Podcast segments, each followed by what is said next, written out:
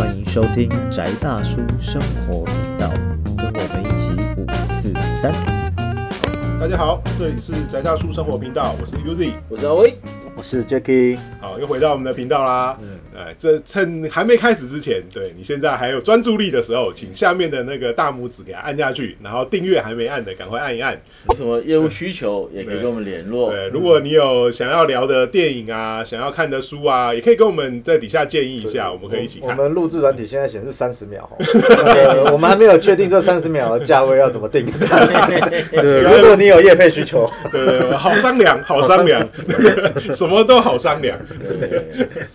哦，只是说这个如果是书跟电影的话，电影就是至少三张票，书可能要三本。对，我但如果电子版也可以接受。对啊，也可以啊，我们都好商量的啊。咸酥鸡三本，对对，对啊。那我们这一次来聊一下我们的那个可能开台就在聊的那个呃那个大题目，对，我们来聊那个乔登彼得森教授对他的新书《秩序之上》，对，Beyond Order，对啊。那呃，其实啊，这个是我们开台的时候就聊到的的题目，因为我们很喜欢这位教授他的书跟他的一些理论跟他的演讲。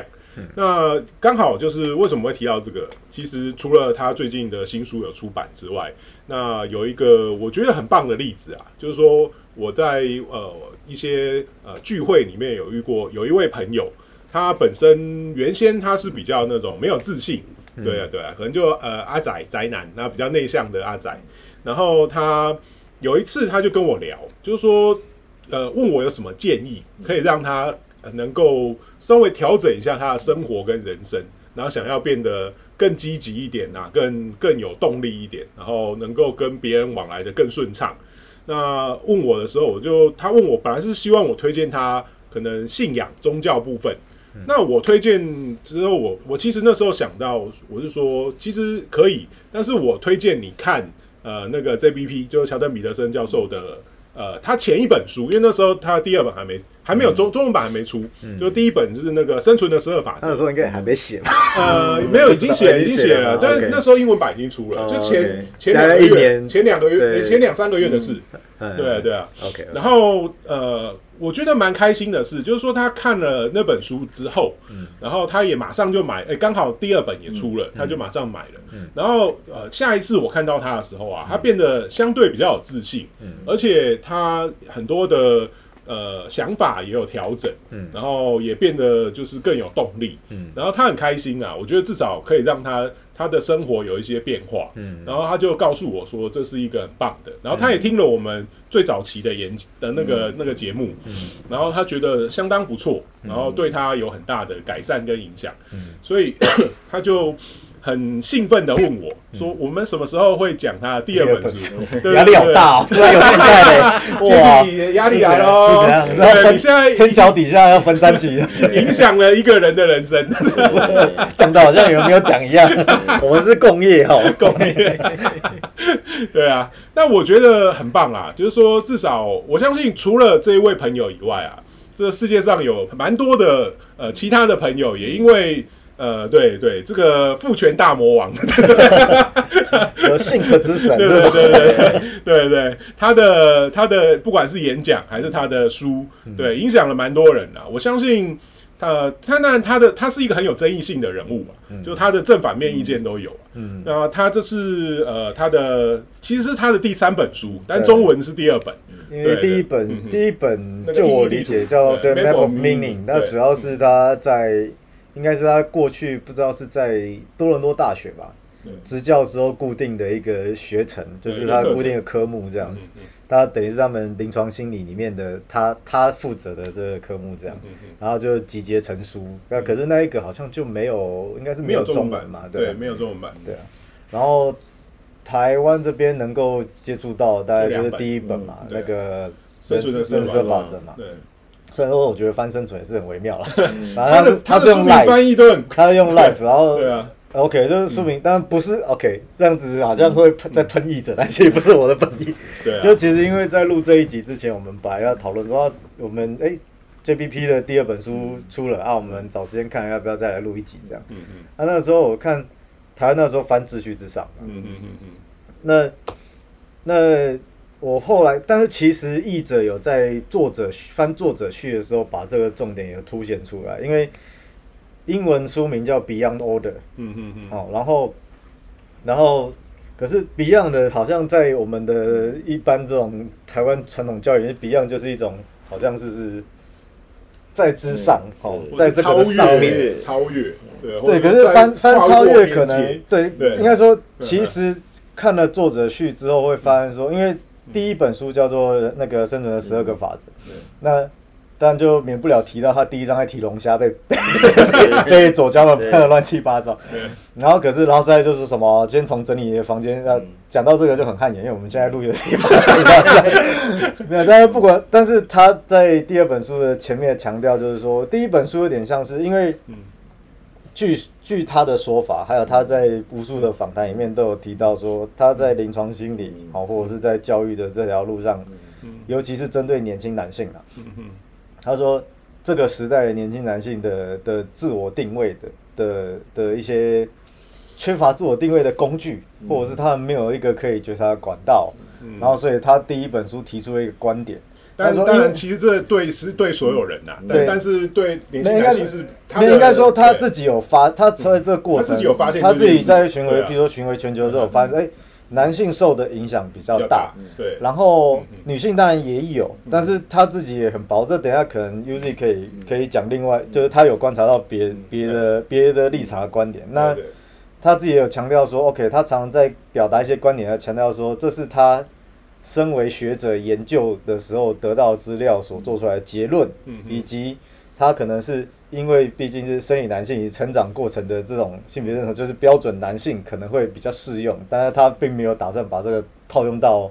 任何人身上，只是说他自己观察到，发现说，哎，对所谓的年轻男性的影响似乎是比较深刻的。他有次好像呃有一个访谈里面也有有人提到说，哎、你的 T A 你的观众为什么都是年轻男性，或是呃就是你是不是在操操纵他们的？对？但是其实那嗯呃，可以这后面可以讲，但是其实回到书名上，就是第一本书它的嗯。它在强调是说，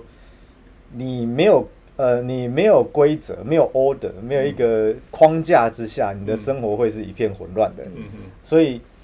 呃，应该说他发现说，像现在的教育强调就是可能性、自由，嗯嗯哦，你什么都可以。嗯当你什么都可以的时候，就是你什么都不可以，因为你也不知道自己要干嘛。嗯所以他发现说，OK，这个对，尤其对男性成长的时候是一个很相对不利或他的观点是有危险的。嗯嗯所以他第一本书是说，OK，我们我不知道适合你的规则是什么，但是我们一步一步先尝试建立起你可以这个跟这个世界互动的框架。那我这边有些方法，例如从整理房间开始，对你试试看。哦嗯嗯然后，可是他第二本书的时候，其实他这个东西牵扯到他课程里面，尤其之前有一阵子台湾也很流行讲英雄旅程，但是现在讲了嗯两三个月之后就不见了。呃，因为他的他的整个他规划的课程里面，常常英雄旅程在他的课程里面是一个很重的一个一个部分。那英雄旅旅程里面有一个很重要的要素，就是你会先产生一个初始跟这个世界互动的框架。嗯但是在但是你的框架，你有框架，你才能行动。但是你的行动跟框架会限制的可能性，嗯嗯，那你必须要用一种呃，要够勇敢去，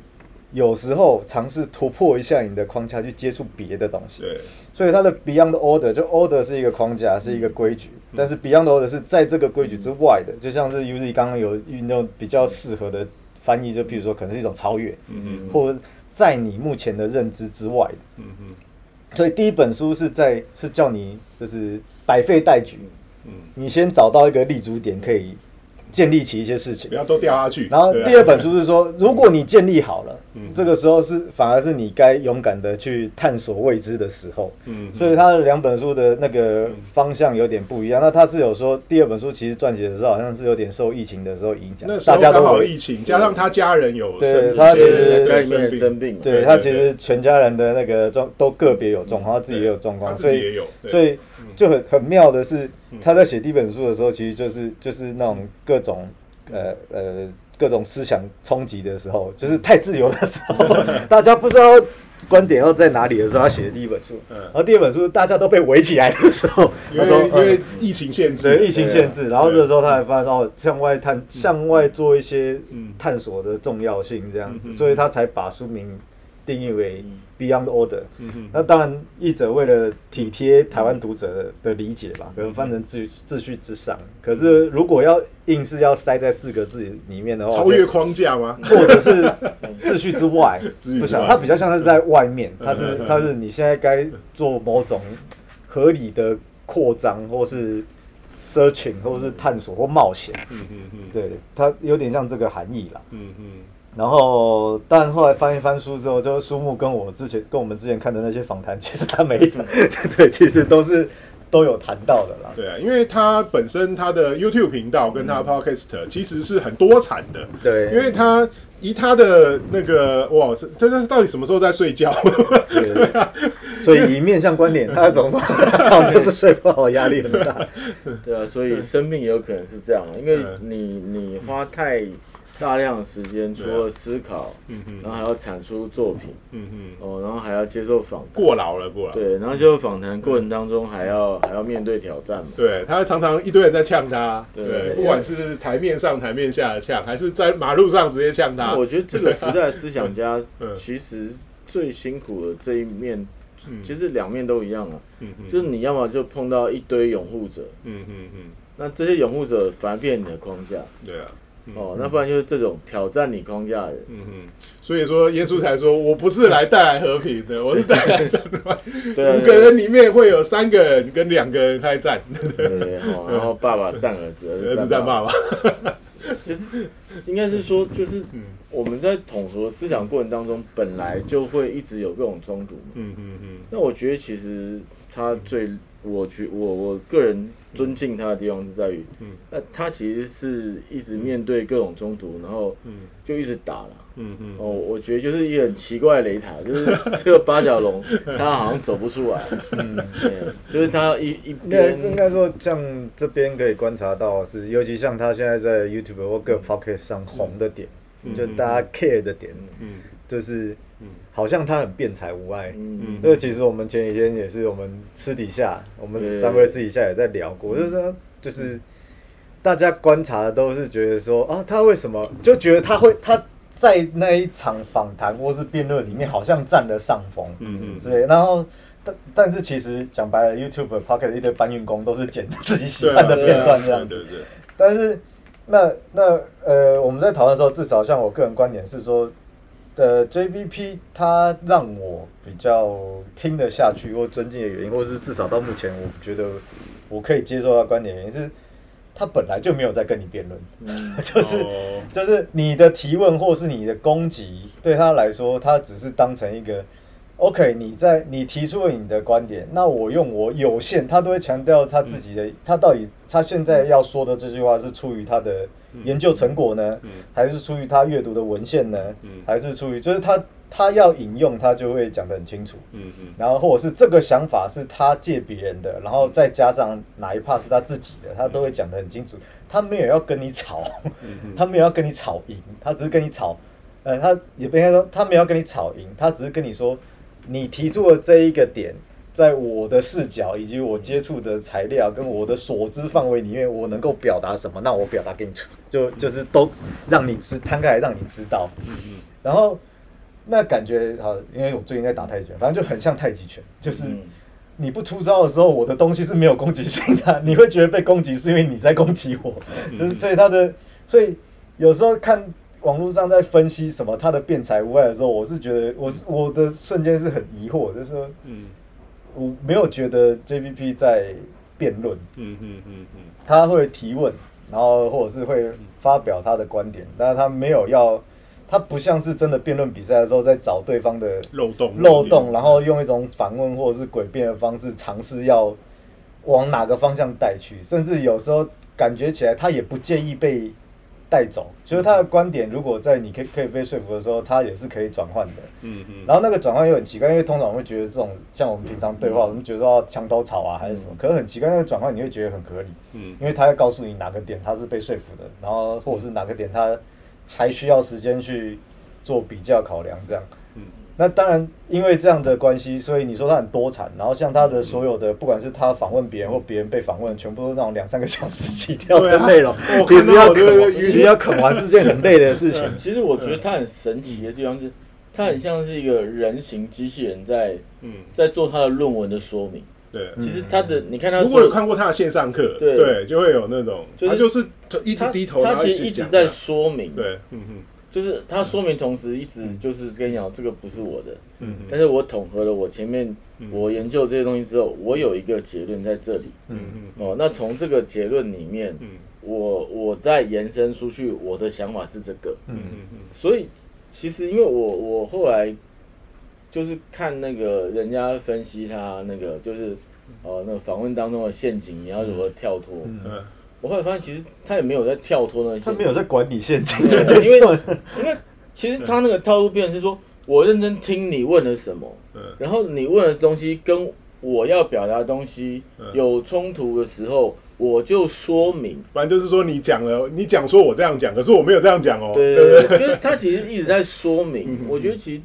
这是一个很很温柔的态度去去去面对自己碰到的事情。嗯嗯嗯就是我对这世界没有敌意啊，我是真的没有敌意。嗯嗯我就是看了，然后我觉得嗯哦，我的这资料里面从别人的经验总结出来，现在说法是这样。嗯嗯然后我我选了这些哦，那那生活要有一个纪律，要一个框架。嗯有这个框架的原因是什么？嗯哦，有这个框架之后，你才知道有所本嘛。对，哦，你你才可以。那你为什么要整理你的家庭？嗯嗯哦，那你你你住的地方嗯干净整洁，你的所有东西等于被组织化了。嗯就是你组织化了你的外在环境以后，你就有能力组织你的内在环境。对啊对啊那你的内在环境组织好之后，你就有很明确的动力去面对这个世界嘛。嗯其实我觉得他的整个想法其实都是相当古典的。对啊，因为有时候呃，有些人会觉得他讲的啊，他们就老生常谈的干话，嗯对啊，那不就大家都以以以前就一直讲到现在那种你你爸但你的人生还是 一伯样而如啊，，对啊，对不对？对啊我我觉得其实现在人其实可怜的地方在于就是你什么都知道，嗯但你什么都做不到。嗯嗯，那我觉得 JLP 他他 JLP 他的他的有时候一定程度上他还是蛮知行合一的，他他他真的有在他在他在找可以执行的事情。嗯嗯嗯，虽然他是心理学教授，但是他在做的是你可以做什么来实际面对你的人生，嗯嗯嗯，欸而不是那种哦哦啊你就梦嘛啊你就完形嘛啊你我就讲，我就喂你鸡汤，对对 他没有在喂你鸡汤，什对么什么吸引力法则，你想的都会实现之类没错。的或者是那个哦你要有被人讨厌的勇气，哎，啊北兰也是被讨有被有就是。我认识那个最喜欢讲那个有被那个被讨厌的勇气，阿德勒。对，就是他做人就很北兰啊，可是其实哦，这一点反正就一起讲，嗯。就是呃，阿德勒那一本《被讨厌的勇气》，第一个是不是阿德勒的书？那个是超译，他是日本人日本超译然后再来就是，即便是我也不确定是不是超英，因为我没有看过阿德勒针对这一块的原文，但是呃，虽然他是日本译者或者日本心理学家的一个让大家认识他的那个管道，可是它里面有一个主轴是说，所有的这种性别都是人的问题。嗯假如说他他在处理的是你人跟人之间互动时候的这种界限框架调整，以及你的感受、觉察你的感受，跟他是否是合理，还是必须跟你抽离，他在处理这一块。然后，所以重点不是在你会不会被讨厌，你被讨厌应该还是有问题的，但是应该说你要有勇气接受有可能被讨厌的事实。对，但是因为这个被讨厌不一定代表你表达错误，有可能问题在对方身上对。如果你够清楚，你有办法去分别这件事情。但是大家去到书店看到就是被讨厌勇气，然后你刚好最近就跟人家吵架，还是说就是有人让你不爽，每次都会被跟某些人就起冲突，就是说哦，然后看光看书名就觉得说。哦，我就是，其实我就做自己就好，没有做自己，你就是你就是被讨厌啊。对，就是其实书里面阐述很清楚啊，但这个也不一定是出版社的问题，就是可能本来日文书就是设定的书名就是这样子，然后又够耸耸动才卖得出去。可是如果我们真的很细致的去探究他书籍里面的内容的时候，他不是要讲那件事。因为其实 JPP 他的呃，可能你看他的那些条目啊，嗯。都会觉得说哇，那就古老干话啊，嗯。对啊。但是我觉得他很很有趣的地方是，他会从像是从哲学、嗯。从宗教、从心理学，对啊。或是一些呃各个角度去好 去分析这句干话。以。佐证，是 应该说像我现在随便把书拿起来好第一个是嗯像他的第三点，好嗯，别第三章说别把不想要的东西藏在烟雾弹里。嗯那其实他嗯。自己在访谈里面常讲一个东西，就是甚至在第一本书里面有提到，就是你要讲实话，嗯。就是讲谎话，我们都以为，我们就譬如说，假如说我们用一种目的性观点，我们觉得说我们会会说谎，都会，人就是以人类的成长那个成长的这个曲线来说，其实从两岁开始，就是儿童就开始会学会说谎，就是学会说谎是他们是我们人类成长过程认知世界萌生认识的一个必然跟发展跟必经的的技能对对。然后，可是他说对对，譬如说青少年成人来讲之后，就是说谎这件事情，以前我们都都会觉得说，像老生常谈的说说谎在骗自己之类的东西，我们让他骗自己干，可是出去会不会说，还是照说的。可是他的意思是说，我们说的这些谎是说我我呃，我们以为我们在骗别人，可是我为了要产生这个谎言的时候，我脑袋也要有一个论述，就是这个论述就是它其实跟现实是不相符的，然后你会习惯用一个跟现实跟现实偏离的方式在思考，构建了一个你想象中的世界，嗯。然后你就用这个方式在过活，可是你现实生活都完全是另外一回事，然后你会觉得说为什么？期待上有落差。对，为什么我永远都是被亏待，我是被欺负，我是干嘛之类的东西？就是那个谎言真的到最后会骗自己，因为它会 bypass 掉你这些理性思考，再建立成一个说，呃，我说的谎变成了我活出来的现实，嗯。但是这个你的现实跟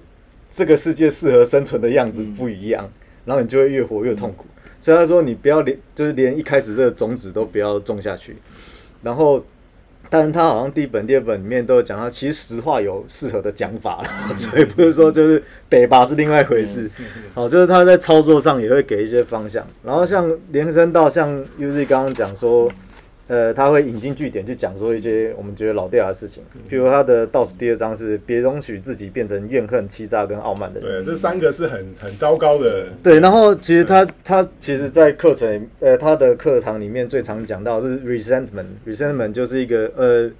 具体来讲，尤其他讲到这个时候，都会引用一些西方有些基督信仰的东嗯。字眼，就是在台湾或者是和合本里面可能分翻译叫做怨毒吧，嗯嗯嗯。嘿，就是他说这个故事的原型就是该隐跟亚伯，嗯，就是熊那个最早的人类谋杀案的原型，然后起源于就是该隐觉得说，哎、我跟亚伯都是上帝之子嘛，亚都兄弟啊，啊，为什么他给的贡品那你个你都喜欢，我给的就不喜欢？嗯。那当然，嗯嗯。这个中间有一些解经角度的问题。嗯嗯。嗯。给他举这个例子是说，这个故事里面其实隐藏的东西，也可能是我们必须要发想的点，就是嗯该隐的贡品为什么不被接受？嗯嗯然后，因为这个故事里面从来就没有该隐在反思为什么他的贡品不被接受这件事，他只 care 说我的贡品不被接受。就是第一个是这个问题，就是你把我被这个世界接不接受这个问题完全丢给了这个世界，就不是我的问题，我没有问题啊，是你不你不接受我，为什么你不接受我？你每天起床的问句是你为什么不接受我？为什么我要活这么痛苦？为什么我那么可怜？对，然后可是可是他说问题可能就在于说，你有没有想过，搞不好他给的贡品就是次等品啊，嗯你是有私心的啊，或是你有目的性的啊，各种可能性，你要先想清楚了，你再回头问说，你是不是因为这些东西不接受我对？那我要怎么改进？可是他的想法不是，他是说我就是这样，你不接受我是你的问题。因为你因为你造成了我的不幸，所以我要报复你，就是我要报复老那个耶和华。那报复耶和华的方式就是我把你你最在意的东西，而神最在意的就是纯洁、爱、友善、无辜的东西给杀掉。嗯。所以他就把那个人性最充满价值的那个，就是任何任何好的一面的亚伯给干掉了。然后他衍生的概念就当然你说是不是望文生义也有可能。他说这一种心态其实延伸过来，就讲白了，就是以西方最喜欢讲的就是希特勒嗯纳粹，嗯。就是我我画的画卖不出去。世间的人不懂我啊，都是人都是那个，一定是犹太人在那边搞鬼啊，把持着市场啊，然后结果有一天给他站到位置的时候，他就是没有，就是因为这个都是世界问题，所以我没有错，我现在要跟你干了这样，所以你的怨毒会让你这个人变成很奇怪的形状，嗯嗯然后让别人不知道怎么跟你互动，然后你会造成，因为你不 care 人世间的善的任何一面，嗯然后你，然后你所造成的伤害基本上是无可限量的。这部分我们可能可以先做一下预告。我们上一期也有提到，嗯因为未来我们可能会教你怎么拜拜才会有效。那这个在佛教跟道教，或是其他跟基督信仰，呃，会有呃相通的地方。应该是说嗯哼，你许愿跟嗯。成愿中间，还有你怎么面对世界这件事。对对对其实是有联动的。嗯对啊对啊，对，所以其实他的这本书嗯，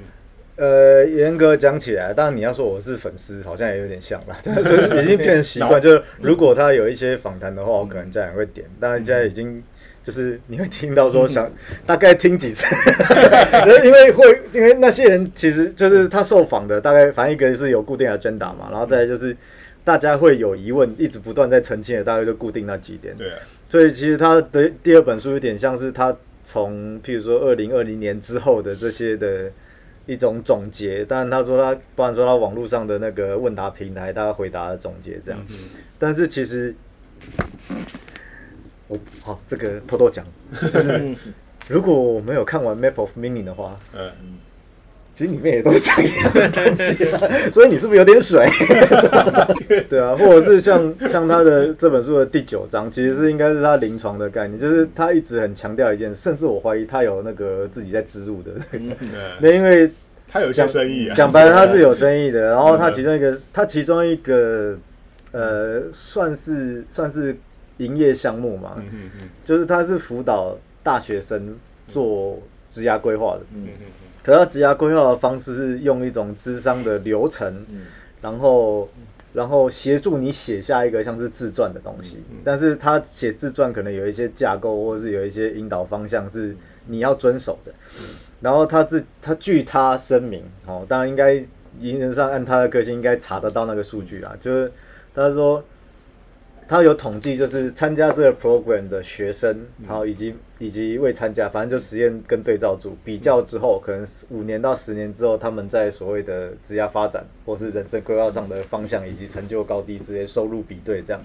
然后是有差的。那他在第这一章这一本书的第九节，他说。哦，旧时记忆若令你烦乱不安，请仔仔细完整的写下来。嗯然后他有，因为他的概念其实他，呃，他自己在访谈或者常常在在其他的著作里面写，他说，你自己的问题你要 make a case，就是你要成案，就是你要把自己当做，尤其因为他又是对嗯。学生讲啦，嗯。所以他说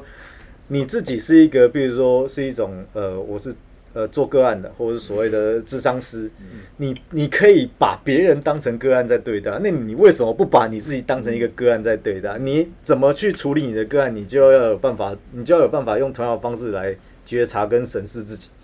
把自己当成一个个案来对待，make a case。那一个 case 要怎么处理？就可能你必须要很完整的去分析他的问题，去跟他走完这个心路历程，然后以及要用什么样的技巧，以及什么样的技术，或者是那种什么。最小剂量的那个 那个曝光的各种的，就让你一步一步去克服这些东西的。就是如果你不清楚的时候，就写成文字，然后文字可以协助你的思维。然后，可是这一点我觉得是有困难的，嗯因为先不讲跨语言，我不知道英文英语国家是不是有这个状况。我们中文的，我目前大家使用文字的习惯其实没有想象中的。这么精确，但是但是某种程度上或许也就对应的就是老生常像小时候就是呃家长或老师总是会鼓励我们写日记嘛，对啊，随着那个什么，是哪个正经人写日记？对，恶心，恶心。下贱。因为很多我们华人写日记，那个不是为了反省，那是为了给别人，呃，为了留留一个，就以后被挖到的时候，反正哦，这是完人。或是或是跟朋友交流，或是跟其他人交流，老就是师交流，就是对。华人写日记比较像是一个给未知对这是对象交换的报交告，交换日记，对嗯。它比较像交换日记，所以它里面面是没有办法那么完整的。对啊，因为 但是这个对自我。对，但是这个东西其实以功能性上来说有它的帮助嘛。因为第一个是我们都知道人的记忆会扭曲，然后会。会模糊，会遗忘，然后以及你的立场的转变，然后你没有办法追溯追溯自己从小到大这种思维的转变的关键点这件事情。那如果你以前没有这个习惯，那至少你现在发现，哎，我碰到一个症结点，我得要找出症结点的时候，不是那个我这么讲好了，就不然说我们现在执行我们的业务内容的时候，就大家一来说，老师有小人搞我之类的，就是就是就是，我不是说这种状况不小可能，人竟是你自己，对，可是可是另外一点就是，为什么会有人跟你作对？可能来自于你处事的时候的惯性选择或是作风，啊，这个作风的养成又有点像是有一些前因这样子，可能是你以前在职场的习前一份工作的习惯，甚至有些会追溯到原说原生家庭啊，这个就不是我们专业，那可能你是心就是真的要找专业的心理。师哈，因为最近在被查，呃，对，反正就是有中候选人有这样的疑问哈，但是所以这个部分其实应我们就是咨询真的有牌照，因为这个在台湾是有法规规定的哈。对那命理归命理，但是这个东西我们我们就有 Beyond O 的，对，我没有办法，就是我呃，可能协助你 spot 到有一些是属于这个领域的，那麻烦你们找这个专业。但是医师找医师，律师找律师。但是如果在你还没有这样的资源的时候，他某种上每前一本书跟这一本书提的都是一种自救方式啦，就是你的每个阶段的每个问题，可能都适用某几个嗯功能性，你都可以尝试看看。你可以把它当成长期的功课，如果你这么 有毅力的话，有心的或者是他在阶段性上可能可以帮助你。那我讲这个，其实他呃，我比较习惯听他的访谈，比看他的书来的，因为落文字呃写成文字之后，我不知道是翻译的关系，还是他成书的又又在凑翻译，不是因为他的他的文呃书上的文字都会很笃定，嗯，对，然后有时候他会缺乏一些弹性或补充。嗯嗯，那他访谈的时候，他会有足够的，反而是他访谈的时候有足够的时间，像威哥讲的，去补充一些他的诠释。嗯哼可是书里面有时候一句就是一句。的，对啊。可是他其实被个那个有时候跟编辑有关系，哦。对，也就是他是。写的时候可能比较松一点，嗯。但是以行文来说，编辑会觉得说你这样太口语，嗯。变成书籍的话，就是可能考虑篇幅、纸张，或者是说整本东西的调性，嗯编辑会把它修，修到比较紧。对啊，然后所以书我会看的稍微痛苦一点，因为它会变得呃，它跟它的访谈比起来比较僵化，嗯但是重点原则上是一样的嗯。但是如果说呃，应该说，反正我是喜欢看人家聊天的人啊，嗯 我觉得看人家聊天很有趣，所以听他听人家讲述的过程的时候，你会知道他的，你会感受到他的思维在这个阶段的时候有什么刺激，然后产生了什么新的想法这样。但是不管怎样，他的你要说他很固执嘛，好像也是，就是。就是从之前第一呃，从台湾未出版的那本书，我们从网络上接触到的课程，然后到第一本书，然后以及第二本书，你会发现说它的主轴其实一直都没有变，它没有嗯没有任何的扭曲，但是它一直在找办法对说在在不同的阶段对哪一些族群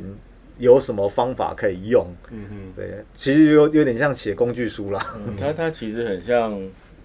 就是一千年前的中国士大夫在做的事情。嗯嗯哦，就发展理学之类的，就是他找到了一个他觉得是讲净土这样对吗？好像也不是我很完全啊，但是说他觉得这是一个一个可以让生活进入稳定态的一个状态的规模，嗯然后他就一直在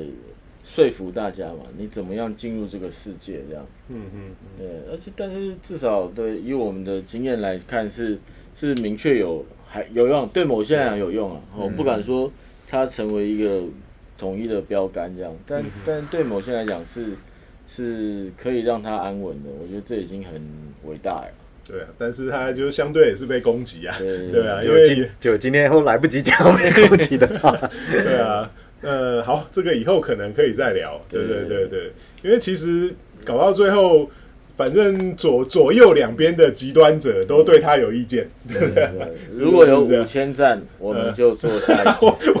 五五五站啊，五十 五十站就，对，对自己有期望，五千赞就5000做赞下一次。